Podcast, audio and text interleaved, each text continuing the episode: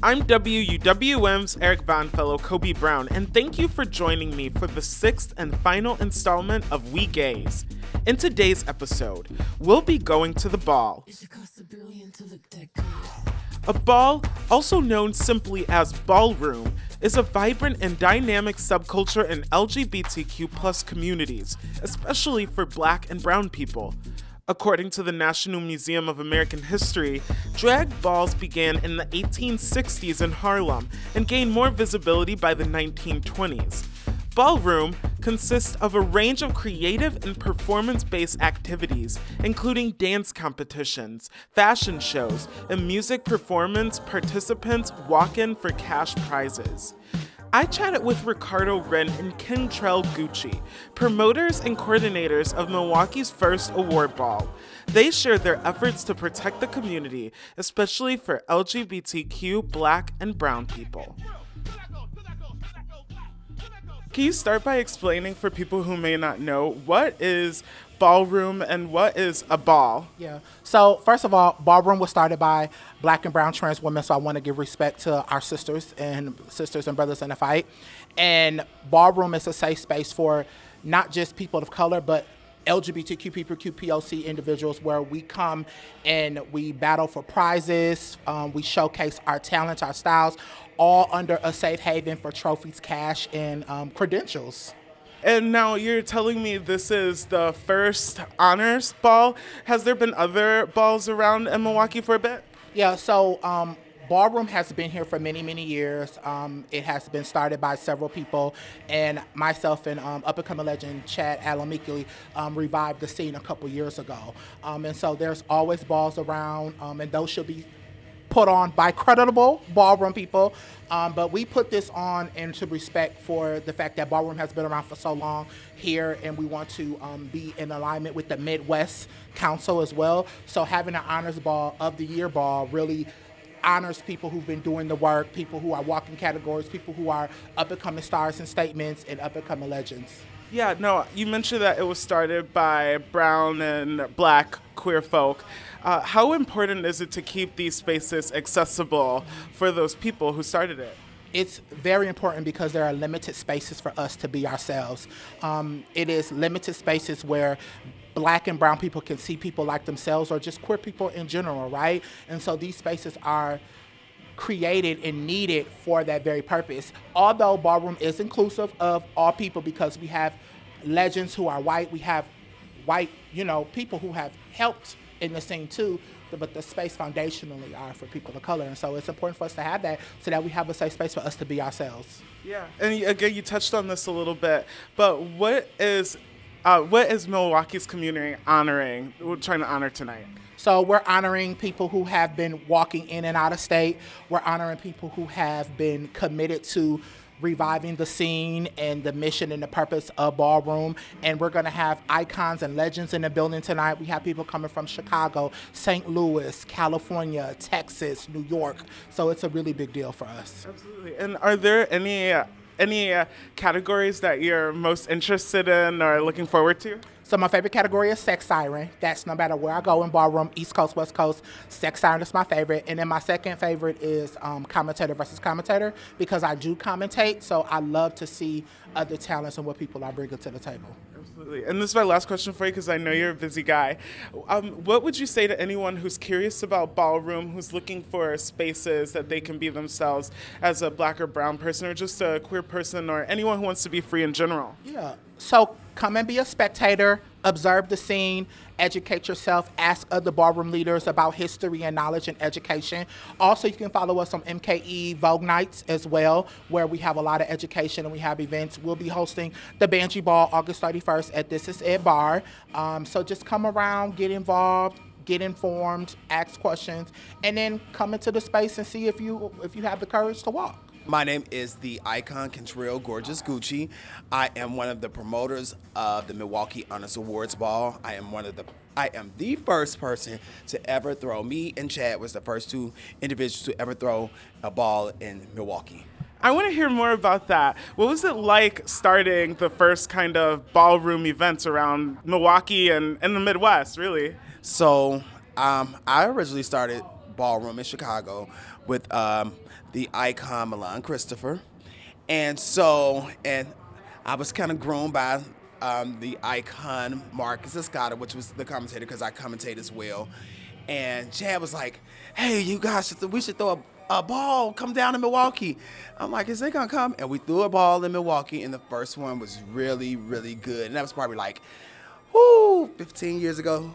Why is it important to have spaces like that here in Milwaukee? It's important to have spaces like this because you want people to be themselves. You want people to know, uh, just have you ever, you know how you just want to have somewhere you can be yourself.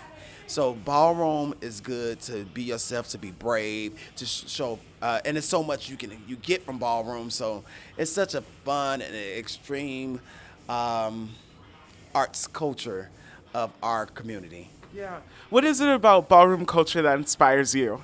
Oh, I just love to see the talent. The talent is what inspires me. Um, I love to see people voguing well. I love to see the fashion. I love to see the runway. And I most definitely love to see the sex sirens. I keep hearing that's a popular category around here. What are some other uh, your favorite categories? Um, I love Virgin Vogue, and but Milwaukee, twerk is one of their favorite, and I love twerk here. Okay, okay, absolutely. I love to hear that. Now, also, I was seeing there's been a movement started protecting ballroom culture. How can people protect this sacred culture and also support it and um, see it grow?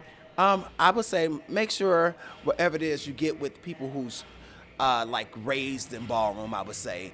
Um, people who just get with people who's already in the culture, so on. Because you know, people can take something and run with it, and to protect the culture, you just want to make sure you're around people who's authentically from ballroom. Absolutely. And my last question for you: What would you say to anyone curious or who wants to join, but you know they might be a little nervous? What would you say to them? I would say just try it one time. You're gonna be scared your first time. You might get chopped or you may win. You never know. But just try it at least one time. Yeah, absolutely. Thank you so much for chatting with me. yes, I'm out.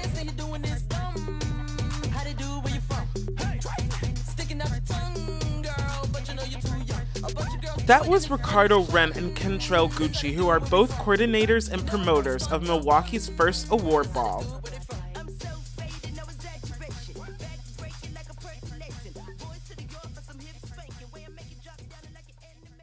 Just earlier this month, O'Shea Sibley, a 28 year old black gay man, was stabbed in New York for voguing to a Beyonce song in a gas station parking lot. Michael Roberson is an advocate and adjunct professor at New School, where he teaches vogueology. He shares how Sibley's death has affected the ballroom community across the world. Well, so here's an interesting thing, right?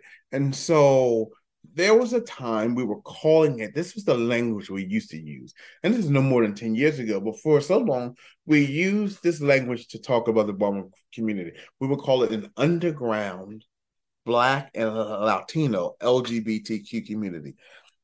And there, it's no longer underground with the hyper visibility, right? And at the same time, it still is, right? So it it's it does these two things at the same time. It's so hyperly visible. It's so it has so globalized.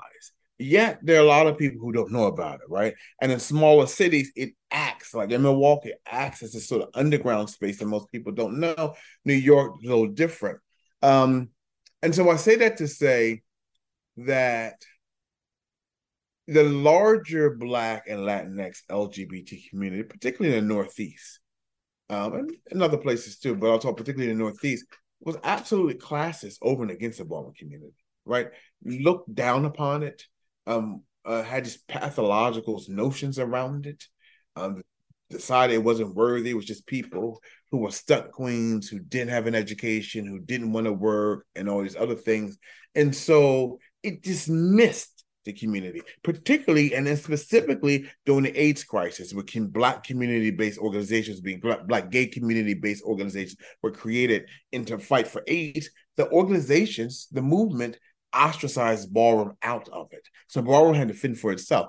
Today, it's interesting that now ballroom is seen as its own community. And in fact, most people know about globally Black LGBTQ folk because of this community. So it's very interesting. So I think ballroom is leading, particularly the way around visibility, has been leading. I could talk a little later, or uh, talk about the community organizing initiatives that has been involved in around those things, leading the dialogue around gender expression and gender identity. Um, oftentimes are on the front lines of these Black Lives Matters movements, um, uh, representing Black queer folk in many ways. Um, are in this salacious relationship with Hollywood because of Pose and Legendary. I could talk about some other stuff as well. Um, has globalized itself into other nations that even nations that are predominantly white and created radical free spaces even for white folk, right? So, so yeah. Yeah, absolutely. And, you know, I want to touch on that too. Uh, we have uh, pieces of pop culture like Madonna's Vogue. We mm. also have shows like Pose coming out and really bringing this, what people thought to be a subculture, into this global phenomenon. Uh, how do you see ballroom culture continuing to evolve in the future, and what changes do you anticipate seeing in the coming years? Uh, I know here in Milwaukee there's a current movement. Uh, people are worried that, you know, these spaces that have been historically for black and brown, uh, queer folk are being taken over? So your questions are wonderful. Um, so I'll do. Let me talk about Madonna first. Um, let me talk about Madonna and Beyonce first, right? So, um, but 1990 is a interesting year because two emblematic events come out at the same time. One is that Jennie Livingston's white queer woman documentary Paris is Burning emerges in independent screen film festivals. And it was through the lens of this white lesbian. Right?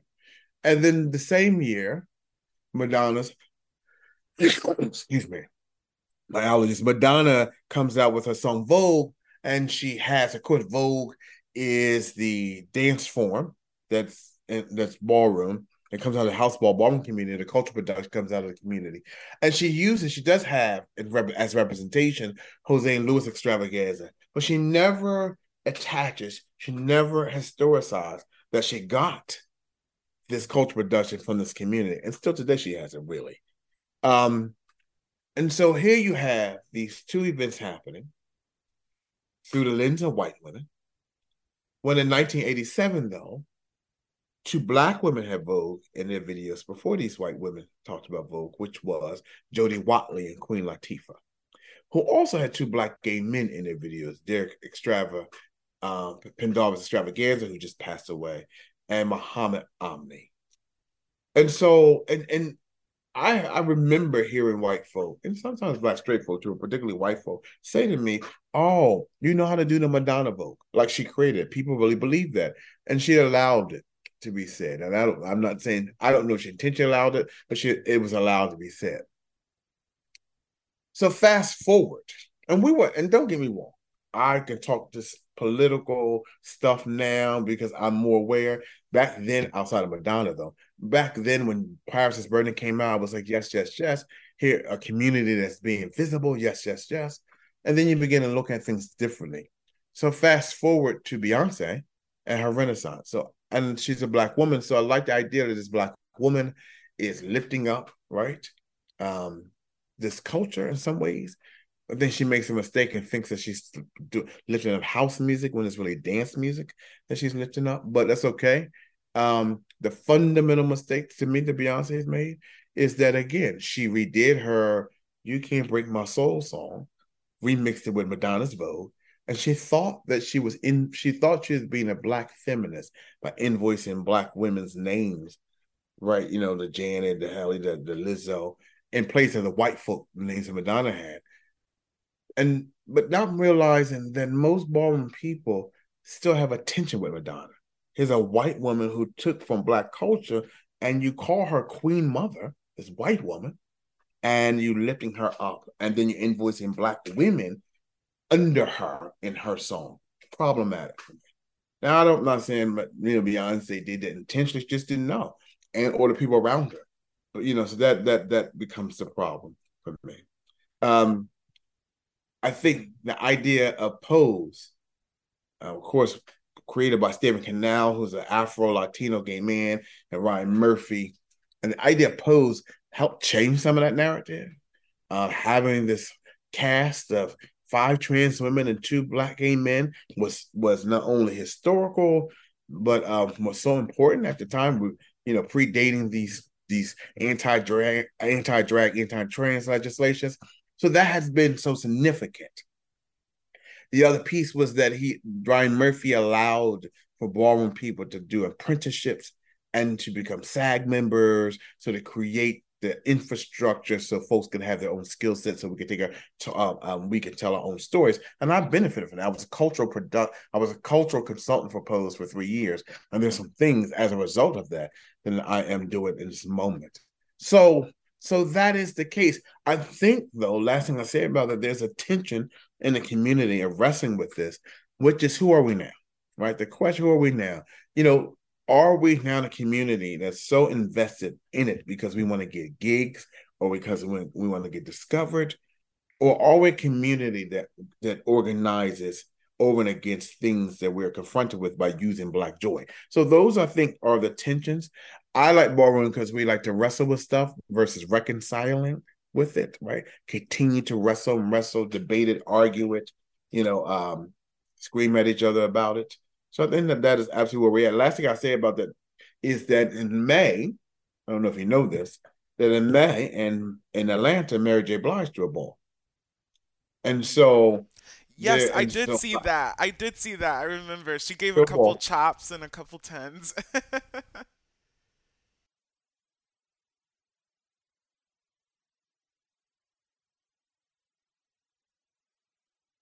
events of Black Women Empowerment Weekend events. Some of the critique was that she didn't have any Black trans women speak at her Black empowerment thing, um, but I did did like that, and so, and she worked with the um, the legendary uh, Miss Lawrence Balenciaga, who's also been in movies and shows and stuff.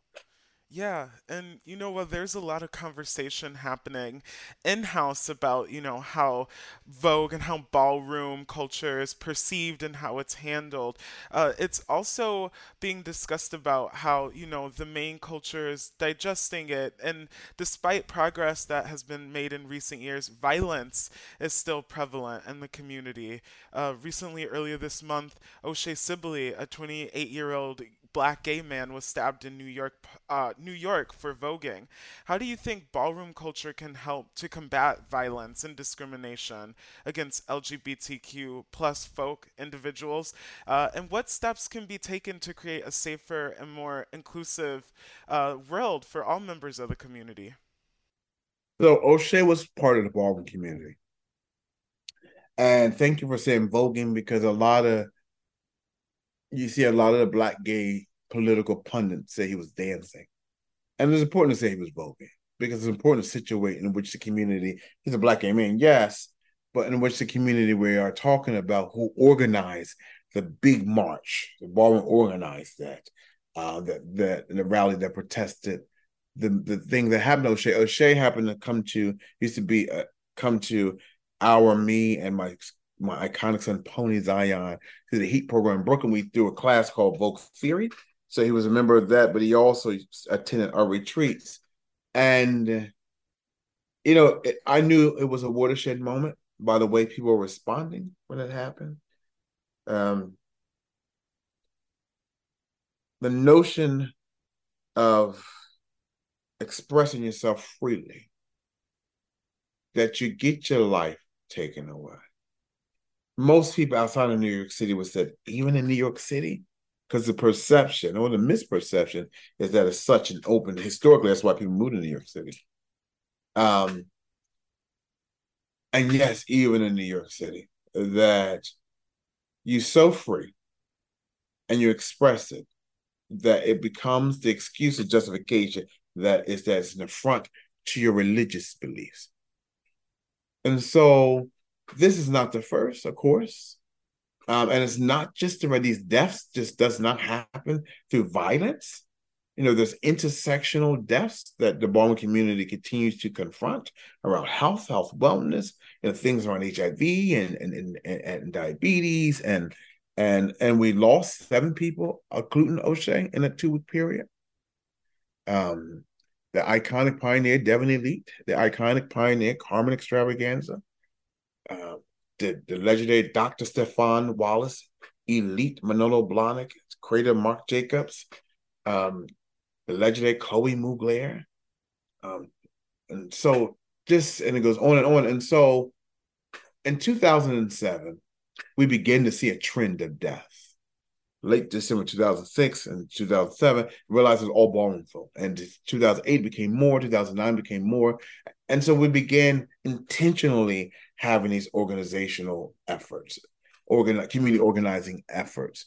And so Ballroom has created some things that's come out of that, like House Lives Matters, National Leadership Development Initiative, of course, Nuance and Black Lives Matters. This was created by my daughter, Dr. Jennifer Lee, who was the Deputy Executive Director at the HEAT program. And the idea that you develop leaders within the community to begin to go to to begin to confront, you know, systems of oppression that go beyond HIV. That's been around since 2016. The Ballroom Freedom School Project, Keeping Ballroom Community Alive Network, the Crystal LaBeija Initiative, I got Ballroom We Care Initiative. Uh, there are most most if you go, particularly in New York City, to HIV community based organization. Most of the people on the front line are now ballroom folk. Destination Tomorrow in the Bronx is was created, and the executive director is my great friend, my little brother, the icon Sean Coleman, who's a black trans man, who the organization is to address the needs of not only Black Latinx trans folk, but ballroom community. So they think of the Black prides around the country, the, the, the iconic Lee Soldier, who's now in charge of New York City Black Pride. I used to be in charge of New York City Black Pride. Alvernian, the pioneer Alvernian Rafiq DMV was is in charge of Carolina Pride. So uh, the iconic Jason 007 um, uh, uh, who used to be in the House of Prodigy is on the board of Philadelphia Black Pride. So you see my daughter Bianca, black trans woman, in Rochester was in charge of Rochester Black Pride. So you see all of this, um, this sort of movement within the ballroom community. Two things I'll say. One of the things that I think we we we have not been the best at, which is lifting up that stuff. Right? That doesn't get lifted up as much as if, say violence or or tension and competition happens in in ballroom. But those are the things that continue to happen. I happen to have been in Toronto at the time of the rally in New York City. And Twisted Miyake Mugler is one of the leaders of the Toronto scene. We just got deemed legendary the next day. Uh, last Saturday. He um, he organized that Friday after Kiki Ball a march to a gas station in solidarity with what was happening in New York City. And blah, blah, blah. And then he had me speak. And so you there, there is I think the O'Shea thing is a moment, um, a watershed moment. You see Beyonce say something, Tracee Ellis Ross, Vanessa Williams. Um, but it's not just one moment. This is a continue, particularly with Black and Latinx trans women who continue to be beat and brutalized and murdered, and this happens to be no outcry. But Ballroom has been on the front line of this for a while.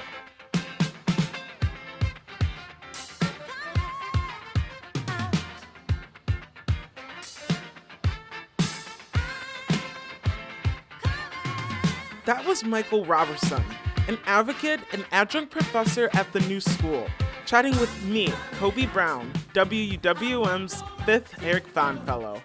At the top of the show, I chatted with Ricardo Wren and Kentrell Gucci, promoters and coordinators at the Milwaukee's First Honors Award Ball. Before I leave, I'd like to say thank you to the staff at WUWM Milwaukee's NPR for making this season of We Gays possible. Thank you to the unique LGBTQ folk in Wisconsin involved with making this happen as well. And most of all, thank you, the audience, for listening. For the last time, I'm Eric Von Fellow Kobe Brown, 89.7 WUWM's Milwaukee's NPR.